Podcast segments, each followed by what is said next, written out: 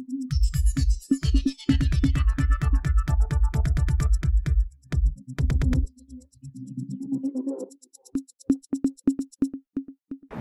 இது news focus Tamil.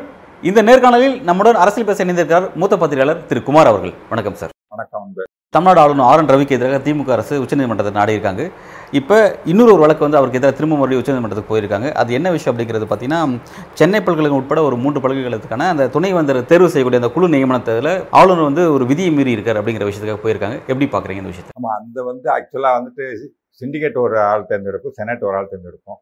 அப்புறம் அரசு ஒருத்தவங்க நியமிக்கும். அந்த மூணு தே சர்ச் கமிட்டின்னு பேர் தேர்தல் குழு. அவங்க வந்து அப்ளிகேஷன்லாம் ஸ்க்ரூட்டினி பண்ணி ஒரு மூணு பேரை தேர்ந்தெடுப்பாங்க. ஒன் டூ த்ரீ போட்டு அதை ஆளுநருக்கு அனுப்புவோம். அந்த மூணு பேர்லேருந்து யாராவது ஒருத்தரை ஆளுநர் நியமிப்பார். அவர் சமயத்தில் சில ஆளுநர் மூணு பேருமே திருப்தி இல்லை. வேற தேர்ந்தெடுத்து அனுப்பு அப்படின்னு சொல்லலாம்.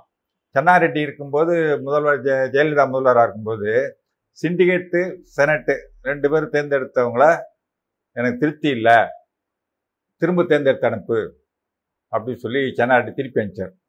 சர்ச் கமிட்டிக்கு ரெண்டு பேர் தேர்ந்தெடுத்தது. அவங்க என்ன பண்ணாங்க?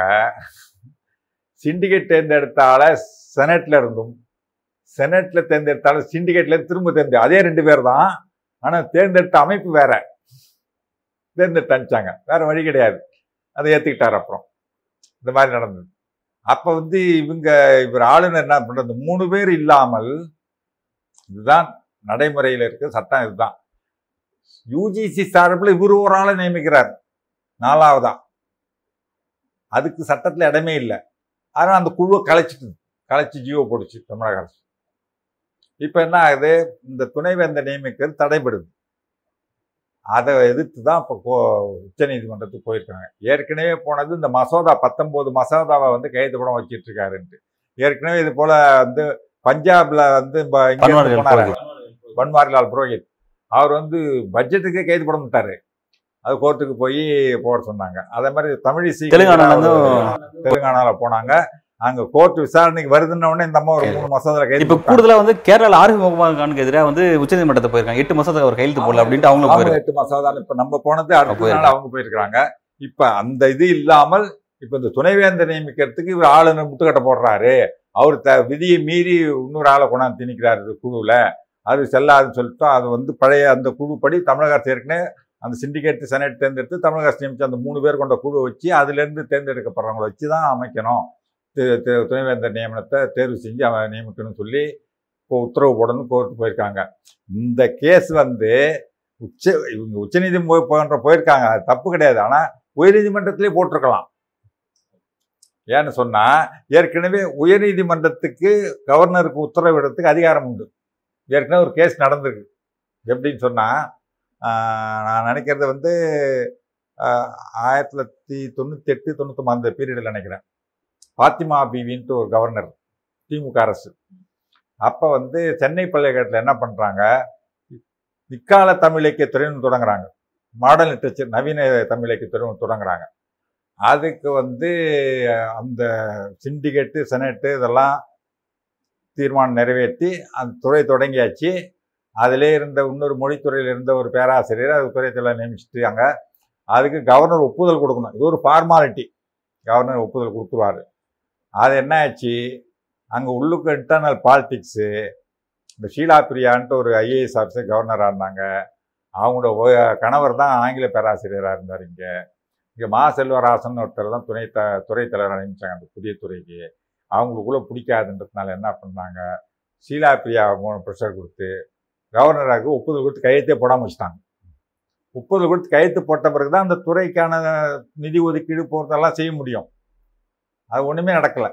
அப்படியே இருந்ததுனால தமிழ் மொழித்துறையுடைய தலைவராக இருந்தவர் டாக்டர் ஜெயதேவன் அவர் ஒரு கேஸ் போட்டார் ஹைகோர்ட்டில் கவர்னர் இது கை ஒப்புதல் கொடுக்காம அப்படியே வச்சுக்கிட்டு இருக்காங்க. அது முடிவெடுக்க சொல்லி உத்தரவு போடும் கவர்னருக்கு அப்படின்னு ஒரு கேஸ் கேஸ் போட்டார். போ- கவர்னர் தரப்பில் என்ன சொன்னாங்க? கவர்னருக்கு உத்தரவு வர்றதுக்கு உயர்நீதிமன்றத்துக்கு அதிகாரம் கிடையாது. அப்படின்னு சொல்லி வாதாடினாங்க. ஜட்ஜ்மெண்ட் என்னன்னா not as a governor as a chancellor your one of the staff of the university பல்கலைக்கழகத்தோட ஒரு அலுவலர் நீங்கள் உங்களுக்கு உத்தரவு போடுறது உயர்நீதிமன்றத்துக்கு அதிகாரம் இருக்குன்னு சொல்லி உடனடியாக முடிவெடு. அப்படின்னு சொல்லி முடிவெடுக்க சொல்லி உத்தரவு போட்டாங்க. வேறு வழியில அந்த அம்மா வந்துட்டு முடிவெடுக்கணும். அவ்வளோதான் அது வந்து ரிஜெக்ட் பண்ணிட்டாங்க. ஒப்புதல் வழங்க முடியாது. இது நிதிச்சுமை அப்படின்னு போட்டாங்க. அது வேற விஷயம் வச்சுங்க அதெல்லாம் ஆனால் கவர்னருக்கு உத்தரவு போடுறதுக்கு உயர்நீதிமன்றத்துக்கு அதிகாரம் இருக்கு. இந்த மாதிரி விஷயத்தில். அதிகாரம் இந்த இதை வந்து எல்லையை மீறி அவர் போகிறாரு நியமிக்க துணைவேந்தர் நியமிக்கிறதுக்கு தடையாக இருக்காரு அப்படி சொல்லி போடலாம். ஏன்னா சான்சலராக தானே தடையாக இருக்காரு. கவர்னராக கிடையாது. கவர்னர் வந்து எக்ஸாபிஷியோ சான்சலர்னு கொடுக்க இந்த சான்சலரே வந்து எல்லா மாநிலத்திலையும் வந்து கவர்னர் தான் சான்சலர் கிடையாது தெரியுங்களா? அரசியல் சாசனப்படி அவர் சான்சலர் கிடையாது. மாநில அரசு அவருக்கு ஒரு வேலையை கொடுப்போன்னு கொடுத்துச்சு. சான்சலராக குஜராத்தில் வந்து முதல்வர் தான் சான்சலர் கவர்னர் சான்சலர் கிடையாது ரொம்ப காலமாகவே அதான் இப்போ என்ன பண்ணாங்க கேரளாவிலும் கொண்டு வந்தாருக்காங்க. இப்போ இங்கேயும் வந்து ஒரு மசோதா நிறைவேற்றிருக்காங்க. கவர்னர் கிடையாது சான்சலர் நீங்கள் முதல்வர் தான் சான்சலர் சொல்லி ஒரு சட்ட திருத்த மசோதா கொண்டு வந்திருக்காங்க. பல்கலைக்கழக சட்ட திருத்த மசோதா. ஆனாலும் அதுக்கு இந்த ஆர்எஸ்எஸ் ரவி கைது போட்டாகணும் ஆளுநராக இருக்கிறதுனால. அவர் கைது போட்டால் சட்டமாகும். அவர் பதவி அவருக்கு இருக்கிற அதிகாரத்தை இழக்கிறதுக்கு உள்ளதுக்கே போட மாட்டாரு. அவருக்கு இருக்கிற அதிகாரத்தை இழக்கிறதுக்கு கைது போடுவார் போட மாட்டாரு. அதனால அங்கே போயிருக்கு ஒன்று திருப்பி அனுப்பலாம். திருப்பி அனுப்பினா ரெண்டாவது முறை அனுப்பிச்சா கைது போட்டாகணும். ரெண்டாவது முறை நிறைவேற்றி அனுப்பிச்சா கைது போட்டாகணும். அதனால என்ன பண்றாரு? திருப்பியும் அனுப்பாமல் அப்படியே வச்சிட்டு இருக்காரு ஒரு கட்டத்தில் என்ன சொன்னாரு? நான் அப்படியே கிடப்புல போட்டுட்டேன்னு சொன்னா அதுக்கு நான் ரிஜெக்ட் பண்ணி காலாவதி ஆயிடுச்சுன்னா. காலாவதி ஆகாது. எத்தனை வருஷம் ஆனாலும் இந்த கவர்னர் இன்னொரு கவர்னர் வந்தாலும் அப்படியே இருக்கும். பட் அவர் எப்படி அந்த ஒரு பொறுப்புல இருந்துட்டு அவர் அப்படியே அந்த கருத்தை தெரிவிக்கிறார்? பொறுப்புல இருந்து நிறைய பொய் சொல்றாருங்க. ஒரு ஆளுநரா இருந்துகிட்டு எவ்வளவு பொய் சொல்றாரு தெரியுங்களா அவரு? அவர் அங்க போயிட்டு இந்த சிதம்பரத்துல தீட்சிதர்கள்ட்ட குழந்தை திருமணம் நடக்கல அப்படின்னு சொல்லி சொன்னாரு. என்னாச்சு? வீடியோ போட்டோ ஆதாரம் வந்துச்சு வெளியில. குழந்தை திருமணம் நடந்ததுக்கு. அதுக்கப்புறம் அதை பத்தி ஏதாவது பேசினாரா? நான் சொன்னது தப்பு தான் தவறான தகவல் சொல்லிட்டேன். எனக்கு சொன்னவங்க தவறாக சொல்லிட்டாங்க. அதுக்காக வருத்தப்படுறேன். ஏதாவது சொன்னார்? அதை பற்றி விட்டுருவார். அடுத்த அவதூறு பேசத்துக்கு போயிடுவார். வடலூர் போயிட்டு வள்ளலார் தான் சனாதனத்தின் உச்ச நட்சத்திரம்னு வள்ளலார் வந்து மதமான போய் பிடியாது இருக்க ஒன்றும்னார் மதத்துக்கு எதிரான ஒரு வள்ளலார். அவர் பாடலில் இந்த இது இருக்குல்ல நம்ம கந்தகோட்டம். அங்கே போனீங்கன்னா முப்பது பாடல். தெய்வமணி மாலைன்னு. எழுதி கல்லில் பொறிச்சு வச்சிருப்பாங்க. அதில் போய் பாருங்க ஒருமையுடன் திருமலை நிற்கின்ற உத்தமதம் உறவு வேண்டும் உள்ளொன்று வைத்து புறமொன்று பேசுவோர் உறவு களமாக வேண்டும் பெருமை பெரு பெணிந்து புகழ் பேசவே வேண்டும் பொய்மை பேசாதிருக்க வேண்டும் மறுவு பெண் ஆசையை மறக்கவே வேண்டும் உன்னை மறவாதிருக்க வேண்டும் பெருநெறி பிடித்தொடுக்க வேண்டும் மதமான பேய் பிடியாதிருக்க வேண்டும். கருமமுகு சென்னையில் கந்தகோட்டத்துள்ள தலமூங்கு கந்தவேலை தன்முகத்தையமணி உண்முகத்தையமணி என்று வரும். அந்த பாட்டில் மதமான பேய் பிடியாதிருக்க வேண்டும்ன்றாரு. கண்மூடி பழக்கம்லாம் மண்மூடி போகணும்னு பாடுறாரு. அவரை போய் சனாதனத்தின் உச்ச நட்சத்திரம் வள்ளலார்னு போய் போய் சொல்லிட்டு வர்றாரு. இந்த மாதிரி எடுத்ததெல்லாம் பொய். அதாவது பூசாமல் போய் சொல்கிறார் அண்ணாமலைக்கும் இவருக்கும் என்ன போட்டின்னா யாரை வந்து வெக்கமே இல்லாமல் போய் சொல்கிறது அப்படின்னு போட்டி வைக்கலாம் ரெண்டு பேருக்கும். ஆளுநர் ஆர்எஸ்எஸ் ரவிக்கும் அண்ணாமலைக்கும். அவர் ஆயிரத்தி தொள்ளாயிரத்தி அறுபத்தி ஏழில் வந்து சத்ரபதி சிவாஜி தமிழ்நாட்டுக்கு வந்தார். காளிகாம்பல் கோயிலுக்கு வந்தார் ஆயிரத்தி அவர் அந்த ஆயிரத்தி அறநூற்றி எண்பதுல செத்து விட்டார் இந்த மாதிரி பொய் எல்லாம் பொய்யா சொல்கிறது ஆளுந்தான் அந்த மாதிரி தான் பொய் சொல்கிறாரு ஒரு தெரியும் பொய்ன்னு நிரூபித்த பிறகாவது அதை ஒரு வருத்தம் தெரிவிக்கிறாரா பாருங்க. அதை பற்றி கவலையே பட மாட்டார். மாயமாட்டி பேசாமல் போயிடுவார். இவருக்கு அதிகாரமே கிடையாது நீட்டுக்கு கைத்து போடுறதுக்கு. மசோதா அங்கே போயிடுச்சு மேலே. குடியரசுத் தலைவருக்கு. நான் கைத்து போட மாட்டேன்றாரு. ஃபைலே உங்கள்கிட்ட இல்லை நீல கைத்து போடுறது? போட மாட்டேன்னு சொல்கிறதுக்கு இந்த மாதிரி தாங்க ஏதாவது எதை பற்றியும் கவலைப்படாமல் அந்த உயர்ந்த பதவியில் இருந்துக்கிட்டு அதுக்குரிய மாண்பை குறைக்கிற வகையில் நடந்துக்கிறார். பாஜக அல்லாத மாநிலங்களில் அங்கே தேர்ந்தெடுக்கப்பட்ட அரசுக்கும் ஆளுநருக்கு எதிராக ஒரு பெரிய போக்கு ஒரு பெரிய முரண்பட்ட போக்கு இருக்குது அவங்க எல்லாம் வந்து ஆளுநருக்கு எதிராக போராடி இருக்கிறத பார்க்குறோம் இப்போ இவங்க எல்லாரும் ஒரு புள்ளியில் இணையறதுக்கான வாய்ப்புகள் உருவாயிருக்கா? ஏன்னா எல்லாருக்குமே பிரச்சனை காமன் பிரச்சனையாக இருக்குது அப்போ இவ்வளோ மாநிலம் ஒரு புள்ளியில் இணைஞ்சோம்னா உண்மையிலே இதில் வந்து ஒரு இணைஞ்சு இது இதுக்கு எதிராக போராடுறது மூலமாக ஒரு வெற்றி பெற வாய்ப்பு இருக்கா? இணையமா? ஆமாம் பாஜக ஆளாத அல்லாத கட்சிகள் ஆளக்கூடிய மாநிலங்களுக்கு முதல்வர் ஒரு கடிதம் எழுதினார் ஒரு மூணு நாலு மாதம் பார்த்தீங்களா முதல்வர் கடிதம் எழுதினாரு. அதாவது கால நிர்ணயிக்கணும். ஒரு மசோதாவை இவ்வளோ நாளத்துக்குள்ளே முடிவெடுத்து ஆளுநர் முடிவு செய்யணும் அப்படின்றது கையெழுத்து போடணும். ரிஜெக்ட் பண்ணுறாரோ ஏற்றுக்கிறாரோ எதாக இருந்தாலும் கால நிர்ணயம் வேணும். கா இவ்வாறு வச்சிட்டு இருக்க வருஷக்கணக்காக வச்சிட்டு இருக்கிறதுக்கு கூடாது. அப்படின்றத வலியுறுத்தி இங்கே ஒரு சட்ட திருத்த மசோதா தீர்மானம் நிறைவேற்றி மத்திய அரசுக்கு அனுப்பிச்சாங்க. அதே மாதிரி நீங்களாம அனுப்புங்கன்னு சொல்லி அனுப்பிச்சாரு. கேஜ்ரிவால் கூட நாங்கள் நிச்சயமாக இதேமாதிரி ஒரு தீர்மானம் நிறைவேற்றுறோம்னு சொல்லி பதில் கடிதம் அனுப்பினார். இது போல் மற்ற மாநில இந்த மாதிரி மாநிலத்தினுடைய முதல்வர்கள்லாம் சேர்ந்து ப்ரெஷர் கொடுக்கணும். மத்திய அரசுக்கு குடியரசுத் தலைவருக்கு அந்த தீர்மானத்தை நிறைவேற்றி அனுப்பணும். அந்த மாதிரி ஒரு பிரச்சனை வந்து இப்போ கிட்டத்தட்ட போகிற வழியில் வந்துடும் ஏன்னா உச்சநீதிமன்றமே வேறு வழி இல்லாமல் ஏற்கனவே வந்து சொல்லியிருக்கு உச்சநீதிமன்றம் நீங்கள் வந்து காலம் நிர்ணயிக்கப்படலைங்கிறதுனால நீங்கள் பாட உங்களுக்கு விருப்பத்துக்கெல்லாம் வச்சிட்டு இருக்க முடியாது.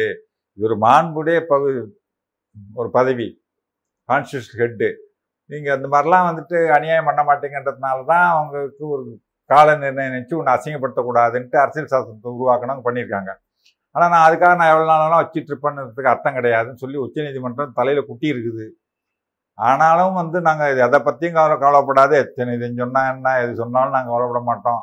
நான் ஜெயில செஞ்சுட்டு இருப்பேன்னு சொன்னாங்கன்னா உச்சநீதிமன்றமே ஒரு இடத்துல என்ன பண்ணோம்? ஒரு உத்தரவு போட்டுரும். மூணு மாசத்துல முடிவெடு ஆறு மாசத்துல முடிவு எடுக்கணும் ஒரு உத்தரவு போட்டுரும். அந்த நிலைமைக்கு தான் உச்சநீதிமன்றத்தை இவங்க இப்போ தள்ள இந்த விஷயத்துல வந்து மாநில அரசுக்கு சாதகமான தீர்ப்பு வர வாய்ப்பு இருக்கா? நிச்சயமா. ஏன்னா ஏற்கனவே இந்த பேரறிவாளர் நடக்கலாம் அதான் நடந்து- நடந்துச்சு. நீங்க முடிவு எடுக்கிறீங்களா? இல்ல நான் முடிவு எடுக்கட்டுமான்னு கேட்டுச்சுல்ல ஒரு வாரத்துல நீங்க முடிவு எடுக்கலாம் நான் முடிவு எடுக்கிற சொல்லி இவர் பேசாம இருந்தார் இந்த ஆளுநர். இவர் அதிகாரத்தை உச்சநீதிமன்றம் எடுத்துட்டு ஒன் ஃபார்ட்டி டூல ரிலீஸ் பண்ணு. அப்படின்னு போட்டாங்க. அப்படி இருக்கும்போது எவ்வளோ நாள் வேணா வச்சிட்டு இருக்கலான்றதுக்கு இது கிடையாதுன்னு சொல்லி. அந்த கேஸு தமிழிசைக்கு எதிராக கேஸ் வேணா உடனே அன்னைக்கு தமிழிசை மூணு மசோதா கைத்து போட்டு அனுப்பிச்சு விட்டாங்க. இல்லையா? இன்னொன்னே சொன்னாங்க. நீங்களும் ஆளுநருக்குரிய ம தமிழிசை வந்து கையெழுத்து போடணும். ஆளுநருக்குரிய மரியாதை நீங்களும் கொடுங்க அப்படின்ட்டு. ஏன்னு சொன்னா அவர் குடியரசு தினத்துக்கு கொண்டாடுறதுக்கு ஏற்பாடு பண்ணல. தமிழிசை கொரோனா பரவல் அதிகமா இருக்கு. ஆளுநர் மாளிகை ஆளுநர் மாளிகைக்குள்ள கூட ஏத்திக்கிட்டாங்க. கொரோனாலாம் போய் எவ்வளவு நாளா பாதுகாப்பு. காரணம் கட்டிட்டு பண்ணிட்டு பண்ணிட்டாங்க. ஆனா நம்ம தமிழ்நாட்டுல வந்து முதல்வர் ஸ்டாலின் அந்த மாதிரி இருக்கல. ஆளுநருக்கு எந்தெந்த இடத்துல என்ன மரியாதை கொடுக்கணுமோ அதை கொடுக்குறார். இந்த மாதிரி உச்சநீதிமன்றம் கொட்டு வைக்கிறதுக்கு இடமே கொடுக்காமல் முழுக்க முழுக்க மாநில அரசு கரெக்டாக நடந்துக்குது. நம்ம கரெக்டாக நடந்துக்கிட்டா தான் அதில் கோர்ட்டுக்கு போனால் கோர்ட் நம்மளுக்கு கொடுத்து வைக்காமல் இருக்கும். அப்படின்னால அதுக்குரியது கரெக்டாக இது பண்ணுறாரு கருத்தியல் ரீதியாக எதிர்ப்பு கருத்து பேசலாம். ஆனால் அவருக்குரிய மரியாதை கொடுத்துட்ருக்காங்க. அவர் எங்கெங்கே என்ன இது பண்ணுவாங்க எல்லாம் பண்ணிகிட்ருக்காங்க இரு ஏங்க ஒரு சங்கரையா வந்து எப்படி சுவ- சுதந்திர போராட்ட வீரர் அவர். சுதந்திர போராட்ட போலி ஜெயிலுக்கு போனவர். நூறு ஆண்டு கடந்த ஒரு அப்பழு கட்ட ஒரு அரசியல்வாதி. அவருக்கு ஒரு டாக்டர் பட்டம் கொடுக்கணும்னு சொல்லி அதை இது பண்ணா இந்த ஆள் கையெழுத்து போட மாட்டேன்றார். மதுரை பள்ளியத்துலேயும் தீர்மானம் நிறைவேற்றி அனுப்புகிறாங்க கையெழுத்து போட மாட்டேன்றாரு. இதெல்லாம் எவ்வளோ கேவலம் இல்லை. இப்போ அந்த விஷயத்துல அண்ணாமலையே வந்து அவருக்கு டாக்டர் பட்டம் கொடுக்கணும். அதில் கையெழுத்து பண்ணணும் அவரே அந்த கருத்தை தான் தெரிவிக்கிறார். அப்படி இருந்து பாஜக ஸ்டேட்மெண்ட்டே அப்படிதான் இருக்கும் இவர் ஏன் வந்து முரண்டு பிடிக்கிறார் அதுல? அண்ணாமலை அப்பப்போ ஆளுநருக்கு எதிராக பேசுவார். ஏன்னா அவங்களுக்குள்ள ஒரு கோல்டு வார் போயிட்டு இருக்கு. சரி. அண்ணாமலை வந்து நம்ம இடத்த ஆளுநர் பிடிச்சிடுறாருன்னு அண்ணாமலைக்கு ஒரு கோபம் இருக்கு தெரியுங்களா? இவர் நம்ம லைம் லைட்லயே இருந்துட்டு இருக்கணும்னு நினைக்கிறாரு. நடை வண்டி பயணம் அந்த பயணம் இந்த பயணம் போயிட்டு ஏதாவது ஒன்று பண்ணிட்டு இருக்கிறாரு. ஆனா இப்ப இந்த ஆளுநர் எதையாவது பேசி அதை பின்னுக்கு தள்ளி இவர் பத்திரிகையில முன்னுக்கு வந்துடுறாரு. முதல் பக்க செய்தி ஆயிடுறாரு. அதனால வந்துட்டு அதை நடுவில் பிறகு ஆளுநர் அரசியல் பேசக்கூடாதுன்னு சொன்னார் தெரியுங்களா? ஒரு முறை அண்ணாமலை. சொல்லி பார்த்து கேட்க மாட்டேங்கிறாரு. அப்ப இங்க ஆளுநர் செய்யக்கூடிய அரசியல் அப்படிங்கிறது டெல்லி பாஜக சொல்லி அவர் அந்த விஷயத்தை செய்யறாரா? அல்லது இங்க தன்முனைப்பாவே அண்ணாமலைக்கு எதிராக அவர் அந்த அரசியல் செய்யறாரா? அவருக்கு அவருக்கு அசைன்மெண்ட் என்னன்னா இந்த தேர்ந்தெடுக்கப்பட்ட திமுக அரசுக்கு குடைச்சல் கொடுத்துக்கிட்டே இரு. அப்படின்னு சொல்லி அசைன்மெண்ட்டாக தான் அவருக்கு. அதுக்காக தான் வந்தார். சில நேரத்தில் ஓவர் ப்ளே பண்ணிடுறாரு. த தமிழ்நாடு சொல்லக்கூடாது. தமிழகம் தான் சொல்லணும். வாங்கி கட்டிக்கிட்டாரு. மேலே போயிட்டு வந்த பிறகு மாற்றிக்கிட்டாரு கூட்டு இது பண்ண உடனே. அதே மாதிரி செந்தில் பாலாஜியை வந்து டிஸ்மிஸ் பண்ணுறேன்னாரு நமக்கு என்ன அதிகாரம் இருக்குன்னே தெரியாமல் டிஸ்மிஸ் பண்ணுறாங்க அப்போ அமித்ஷா கூட ஏ ஏன் டிஸ்மிஸ் பண்ணுறன்ற நிறுத்தி வையா உனக்கு அது அதிகாரமே கிடையாதுன்னு. உடனே நான் வந்து அட்டார்னி ஜெனரலோட ஒப்பீனியன் கேட்டிருக்க போகிறேன் அவர் கருத்தை கேட்டுட்டு முடிவெடுப்பேன் அது வரைக்கும் நிறுத்தி வைங்கன்னு. நிறுத்தி வைக்க சொன்னார்ல இது வரைக்கும் வாபஸ் வாங்கலாம் அந்த கடிதத்தை. நிறுத்தி தான் வச்சிருக்கு. அட்டர்னி ஜெனரலில் போய் பார்த்தாரு. ஒரு வாரம் அங்கே இருந்தார்ல பார்த்தார்ல. அட்டர்னி ஜெனரல் என்ன சொன்னார்? அதுக்கு அடுத்த கட்ட முடிவு எடுத்துருக்கணும்ல? எடுக்கவே இல்லை. எதை பற்றியுமே கவலைப்படுறது கிடையாதுங்க. ஒன்று சொன்னால் அதை ஃபாலோ பண்ணணும். ஒரு கடிதம் டிஸ்மிஸ் பண்ண உத்தரவு அது நிறுத்தி வைக்க சொன்னீங்க திரும்ப கடிதம் அனுப்பிச்சிங்கள அது நிறுத்தி வச்சது அப்படியே இருக்க வழியா? அதை வாபஸ் வாங்கணுமா வேண்டாமா? இல்லை டிஸ்மிஸ் டிஸ்மிஸ் தான். அந்த கடிதத்தை ரெண்டாவது அனுப்பிச்ச கடிதத்தை வாபஸ் வாங்கிக்கிறேன். அப்படி சொல்லணும். ஒன்றுமே சொல்லாமல் பேசாமல் இருந்தார் என்ன அர்த்தம்? அட்டர்னி என்ன சொன்னார்?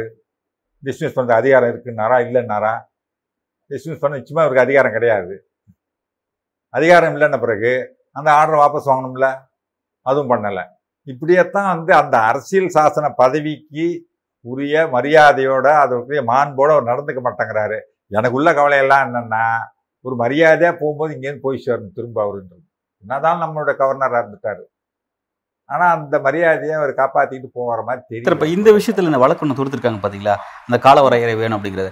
அந்த விஷயத்துல ஆளும் அரசுக்கு சாதகமா ஒரு தீர்ப்பு வந்துருச்சுன்னா கூட அவரால் உருவாகக்கூடிய மற்ற சர்ச்சைகள் இருக்குல்ல அந்த மாதிரி சர்ச்சைகளுக்கு ஒரு முற்றுப்புள்ளி வைக்கிறதுக்காக ஒரு அரசியல் சாசன நியமனத்தில் நியமிக்கப்பட்டிருக்க ஆளுநர் என்ன வரைமுறைகள் இருக்கணும் அப்படின்ற அந்த ஒரு விஷயத்தை ஃப்ரேம் பண்றதுக்காக அடுத்த அரசு ஒரு முன்முயற்சி எடுக்குமா? அதாவது நீதிமன்றங்கள் ஒரு ஆளுநர் இப்படி தான் இருக்கும்னு சொல்லி ஒரு சட்டத்திட்டத்தை வரையறுக்கிறதான வாய்ப்புகள் உருவாகுமா? பேசுறதுக்கெல்லாம் வரையறை உண்டு பண்ண முடியாதுங்க. எத்தனை சப்ஜெக்ட்டுக்கு நீங்க வரையறை எந்த எந்தெந்த சப்ஜெக்ட்லோட தான் பேசலாம் சொல்ல முடியும்? அது அவங்கவுங்க ஒரு எத்திக்கு அதுக்குள்ள நம்ம உட்பட்டு பேசணும்னு பட் அதை ஃபாலோ பண்ண மாட்டேங்கிறாரு அப்படின்னு அது ஒரு கட்டத்துல ஒரு பிரச்சனையா மாறுதுல இப்ப தமிழ்நாடு போன்ற ஸ்டேட்ல எப்ப பட்டாலும் சர்ச்சைகள் இருந்துட்டே இருக்கு. அந்த மாதிரி இதாகணும். இந்த இப்ப தமிழகம்னு சொல்ல சொல்லணும். தமிழ்நாடு சொல்லக்கூடாதுன்னாரு. மக்கள் வந்து கட்சி வேறுபடிலாம் கொதித்து இருந்ததை பார்த்த உடனே தமிழ்நாடு மாத்திக்கிட்டாருல? சார் இந்த மாதிரியான அரசு விஷயங்கள் வேற சார். ஒரு ஒரு சம்பவம் நடக்குது பெட்ரோல் குண்டு வெடிக்குது. அது அதை வெடிக்கும் போது காவல்துறையே அந்த உரிய நடவடிக்கை எடுத்துருச்சு. காவல்துறை கொடுக்குற ஸ்டேட்மெண்ட் இவர் முரண்பட்ட ஸ்டேட்மெண்ட் வைக்கிறாரு. ரெண்டாவது இவரோட ஸ்டேட்மெண்ட்ல இவர் அடுத்த ஸ்டேட்மெண்ட்ல மாத்தி இருக்காரு ரெண்டு முரண்பட்ட ஸ்டேட்மெண்ட் இவரே கொடுக்குறாரு இப்ப இது வந்து அரசியல் இது வந்து சட்ட ஒழுங்கு பிரச்சனையா மாறுதுல. அப்ப இதுல இந்த மாதிரியான விஷயங்கள் வரும்போது ஏன் வந்து அரசு வந்து இதுக்கு எதிராக வந்து கோர்ட்டு நாடக்கூடாது அப்படிங்கிற விஷயம்? இல்ல அவரு நோக்கம் என்னன்னா தமிழ்நாட்டுல சட்டம் ஒழுங்கு கெட்டு போச்சுன்னு ஒரு பிம்பத்தை கொண்டு வரணும்னு பாக்குறாரு. அது அன்னைக்கு காவல்துறையினர் வந்து வீடியோ ஆதாரத்தோட இது சொன்னது பூரா பொய். தருமபுரம் போயிட்டு மயிலாடுதுறை தருமபுரம் ஆதீனத்துக்கு போயிட்டு வரும்பொழுது ஒரு கருப்பு கொடி காட்டுறதுக்கு முயற்சி பண்ணாங்க. அப்போ வந்து the honourable governor was physically attacked by sticks and பிரிக்ஸ்ன்றாரு இந்த இதில் கொடுத்துருக்காரு. ஃபிசிக்கலி அட்டாக்டுன்னு என்ன கவர்னரை கல்லாலையும் தடியாலையும் அடிச்சாங்கன்றாரு. அப்படி ஒன்றும் நடக்கவே இல்லைன்னு சொல்லி வீடியோ ஆதாரத்தை போட்டு கவர்னர் கான் கொடி காட்டுறதுக்காக நிற்கிறாங்க கவர்னர் கான்வாய் வரணும் என்ன பண்ணிட்டாங்க? பெரிய வேனை கொண்டாந்து நிறுத்திட்டாங்க. அந்த கருப்பு கொடி கவர்னர் கண்ணில் படாத அளவுக்கு ஒரு பெரிய வேனை இந்த கருப்பு கொடி காட்டுறவங்களுக்கும் கவர்னர் கான்வாய்க்கு நடுவில் கொண்டாந்து நிறுத்திச்சு போலீஸ். அது க- கருப்பு கொடி கவர்னர் கண்ணில் படலனோடனே கவர்னர் கான்வாயெல்லாம் போயிடுச்சு. ஒரு பத்து அதுக்கப்புறம் பத்து கார் போயிடுச்சு. ஒரு ஒரு கொடியை வீசுகிறாங்க கருப்பு கொடியை. அது என்ன பிஜேபி கொடி கட்டின ஒரு வேண்ட பின்பக்கம் முன்னாடி கண்ணடையில் விடல பின்பக்கம் விழுது. அவ்வளோதான் அதை வந்து என்ன தடியாலும் கல்லாலும் அடித்தாங்கன்றார் கவர்னர். என்ன நடந்தது வீடியோ போட்டு காமிச்சிட்டாங்க. அப்போ இவர் பொய் சொன்னார்னு ஆகிப்போச்சு பொய் அம்பலம் கவர்னருடைய பொய் அம்பலம் ஆயிடுச்சு அதனால் சட்டம் ஒழுங்கு கெட்டு போச்சுன்றதெல்லாம் ஒன்றும் இவங்க நினைக்கிற மாதிரிலாம் வந்து தமிழ்நாட்டு மக்கள் வந்து முட்டாள்கள் கிடையாது. இந்த ஆளுநர் என்ன பொய் சொன்னாலும் இவர் சொல்கிறது பூரா பொய். இவர் இங்கேருந்து எப்படி போவார்னு நினச்சிட்டு போனார்னா உண்மையிலே பட்டாசு வெடித்து கொண்டாடுவாங்க தமிழ்நாட்டு மக்கள். ஆனால் போகாமல் இருக்கணுன்றது தான் முதல்வர் சொல்கிற மாதிரி என்னுடைய விருப்பமும். எதிர்கட்சிகள் மாநிலத்தில் கவர்னரில் என்ன மாதிரி பிரச்சனை நடக்குதுங்கிறத ஒரு பக்கம் பார்த்துட்டு இருக்கோம் ஒரு முக்கியமான பொலிட்டிக்கல் அப்டேட்டா ஆளுங்கட்சி சேர்ந்த உத்தரப்பிரதேச சரி அந்த இடத்துல கவர்னர்னால வந்த ஒரு பிரச்சனை அப்படிங்கிறது என்னன்னா அங்கே வந்து ஒரு நில ஆக நில ஆக்கிரமிப்பு நடந்திருக்கு. அதில் வந்து ஆளுநர் சம்மந்தப்பட்டிருக்கான்னு சொல்லிட்டு அவருக்கு சம்மன் அனுப்பப்பட்டிருக்கு. ம- மண்டல நீதிமன்றத்தில் அனுப்பப்பட்டிருக்கு. அதை அனுப்பின அந்த நீதிபதி வந்து இடைநீக்கம் செய்யப்பட்டிருக்காரு. இந்த விஷயத்தை எப்படி பார்க்குறீங்க? அதாவது ஆளுநர் மீது வந்து கிரிமினல் கேஸ் தொடர்றதுக்கு யாருக்கும் அதிகாரம் கிடையாது. ஆளுநர் குடியரசுத் தலைவர் ரெண்டு பேர் மீதும் கிரிமினல் கேஸ் போட முடியாது. இதை வந்து நில அபகரிப்புன்றது ஒரு கிரிமினல் கேஸ் அந்த கேஸில் ஆளுநரையும் சேர்த்து ஒருத்தன் போட்டிருக்கான். அதை இவர் ஏற்றுக்கவே கூடாது. தள்ளுபடி பண்ணியிருக்கணும். ஆளுநரை வே- நீக்கிட்டு வேணால் நீ கேஸை கொடு அப்படின்னு சொல்ல மனு தாக்கல் பண்ண சொல்லிருக்கோம் ஆளுநர் சேர்த்து ஆளுநர் கோர்ட்டில் ஆஜராகி விளக்கம் அளிக்கணும்னு சொல்லி நோட்டீஸ் அனுப்புனது தப்பு. அரசியல் சட்டம் வந்து அவங்களுக்கு அந்த இம்யூனிட்டியை கொடுக்குது.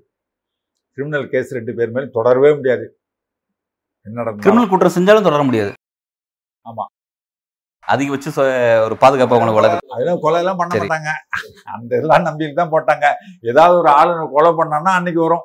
என்ன செய்யறதுன்னு பிரச்சனை வரும். உச்சநீதிமன்றம் அதை கூட்டி தான் முடிவு ஏன்னு சொன்னா நீங்க வந்து அலகாபாத் ஹைகோர்ட் பாருங்க. ஆயிரத்தி தொள்ளாயிரத்தி அறுபத்தி ரெண்டுல சபாநாயகருக்கும் ஹைகோர்ட் நீதிபதிக்கும் பிரச்சனை வந்துச்சு. அதாவது சபாநாயகர் தீர்ப்பை வந்து தடை பண்ணிவிட்டார் ஹைகோர்ட் ஜட்ஜி சபாநாயகர் என்ன பண்ண ஏன் தீர்ப்பை யாரா தடை பண்ணுறது அந்த நீதிபதி கைது பண்ணுன்ட்டு உத்தரவு போட்டார் சபாநாயகர். Police government police.